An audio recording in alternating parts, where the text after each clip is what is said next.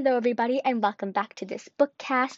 If you're new here, my name is Morella and this podcast is basically just dedicated to all bookish things. So if you like the sound of that, go ahead and subscribe because that's basically what I do here. um, I'm sorry for like the weird times that I'm posting. I don't really have a specific schedule yet just because I'm in school and school is very unpredictable, so I'm just trying to post whenever I can, but I hope you guys don't mind. I'll be trying to get a schedule soon, I promise, but thanks for being patient with me.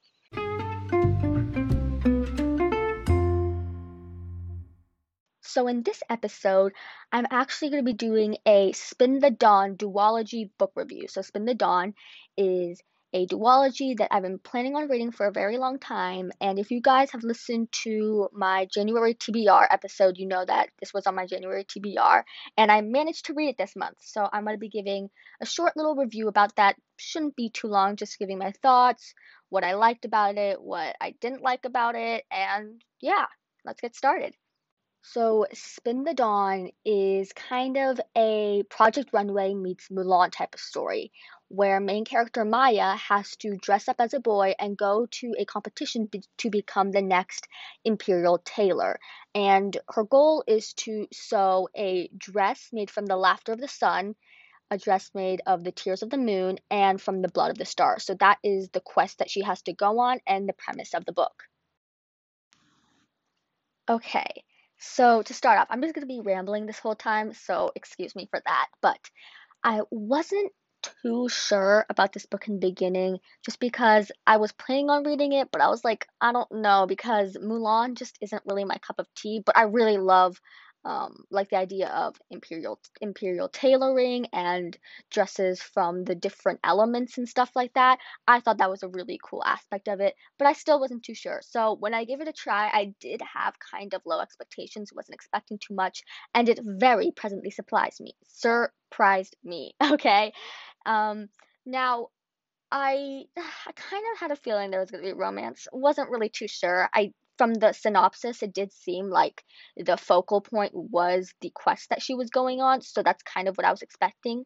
And the quest was a very interesting part of the story. I think if I was to split this book into three parts, two-thirds of it was her journey on trying to become the imperial tailor. Now, the last part of the book, which I feel like a lot of people didn't really enjoy as much just because I think a lot of people were here to read the book for the quest. I keep saying quest. I'm sorry. The quest that she's going on. But I was also kind of like, when is this romance going to happen? Is it happening? Just because in the first chapter, actually, she does say that there that like she was talking about like the love of her life. And I was like, oh, yeah. So the last third of the book was definitely mainly focused on the romance that was blooming, which I appreciated. Like I said, not many other people I don't think did, but I really, really enjoyed that part. Um, something I I really love Elizabeth Lim's writing style. Definitely enjoyed that, but I think I really I feel that we got to know the main character a lot. We got to know her family a lot.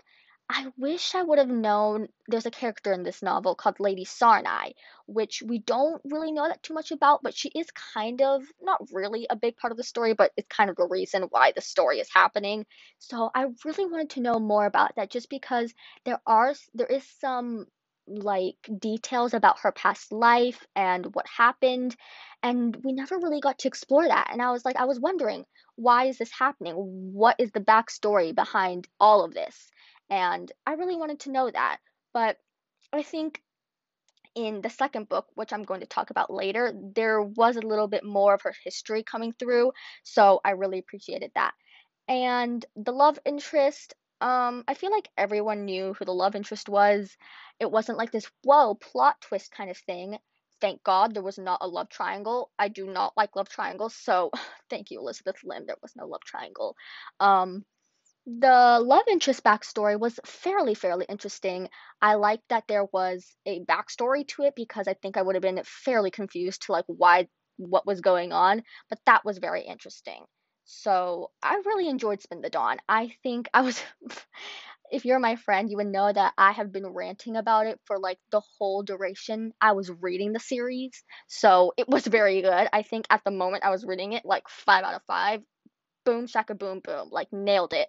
Um, looking back on it in reflection, I think, like I said, there could have been a little bit more of a three-dimensional, two-dimensional um, character for Lady Sarnai, but in the end, I think I would give it like a four point five to five stars. I think it was really amazing. And for those people who are just a little bit iffy, I would say don't put your expectations too high. Don't do that with any books, really. Don't expect one thing and you'll get really let down if you find another. Just go in there with, just go in there. Just read it for what it is. Don't have any, well, you're kind of listening to this review, so you're kind of having a little bit of expectations right now, but I think just go in and start reading it. It's really an amazing book. I'm pretty sure most people will enjoy it. Next, we have Unravel the Dust, which is the second novel of the duology by Elizabeth Lim. Um, I am so, so glad that I read the first book after the second book came out, just because there was a humongous, I want to call it like a cliffhanger, but there was definitely some like foreshadowing slash like you want to know more. Oh my god, like the last book pretty much just shattered my heart. So I really, really wanted for Unravel the Dust to just tie all the ends together, put my heart back together. So I did have kind of high expectations, unfortunately, which isn't a bad thing. And it did deliver, I will just say that. Um, like I said before, I think we did get to know a li- little bit more about Lady Sarnai, about her past, about her relationship with her father, which is a very big deal in this book. Um, I did say that, I don't know, I feel like I was kind of looking forward to the idea of, be- just because the romance in the last part of the first book was a little... there just something happened, and I was really, really wanting there to be something in, in the beginning of the book to just kind of really tie me into it so I could hear more about this romance. But I don't, if I remember correctly, I don't think there was. It was kind of mainly in the end of the book when there, it's like kind of like the last few moments of rejoicing and everything. Um, but what's really interesting is there's this kind of inner turmoil going on with Maya, the main character. It's kind of like an Like, it's a kind of, she's having this kind of physical and mental demon thing going on where she's kind of questioning her own decisions and questioning who she's becoming. And it's really, really interesting because though I expected there to be more of the romance, I was actually pleasantly surprised and I wasn't mad at all that there was this kind of um, realization going on, which I really, really like. And overall, I would give this like a solid four. Obviously, I think that the first book of any novel is definitely the best. It gives you the whole feel of the world, the whole feel of the characters, so you really get attached to the first book. And I was really happy with the second book because I know a lot of the time the second book is just like, why? Like, why was the second book even created? But this one I really liked. Four stars. Solid. Yes, I loved it. So that is my review for the Spin of Spin the Dawn duology. Um, I hope you guys enjoyed. There might be some unpopular opinions, but don't come at me. I'm pretty sure everyone's supposed to have different opinions about this. But overall, I definitely recommend the duology, the series. Anyone who loves um, dystopian kind of romance, fantasy, that kind of thing, definitely recommend. And I hope you enjoyed this episode, and I'll see you next time. Love, your favorite bookworm.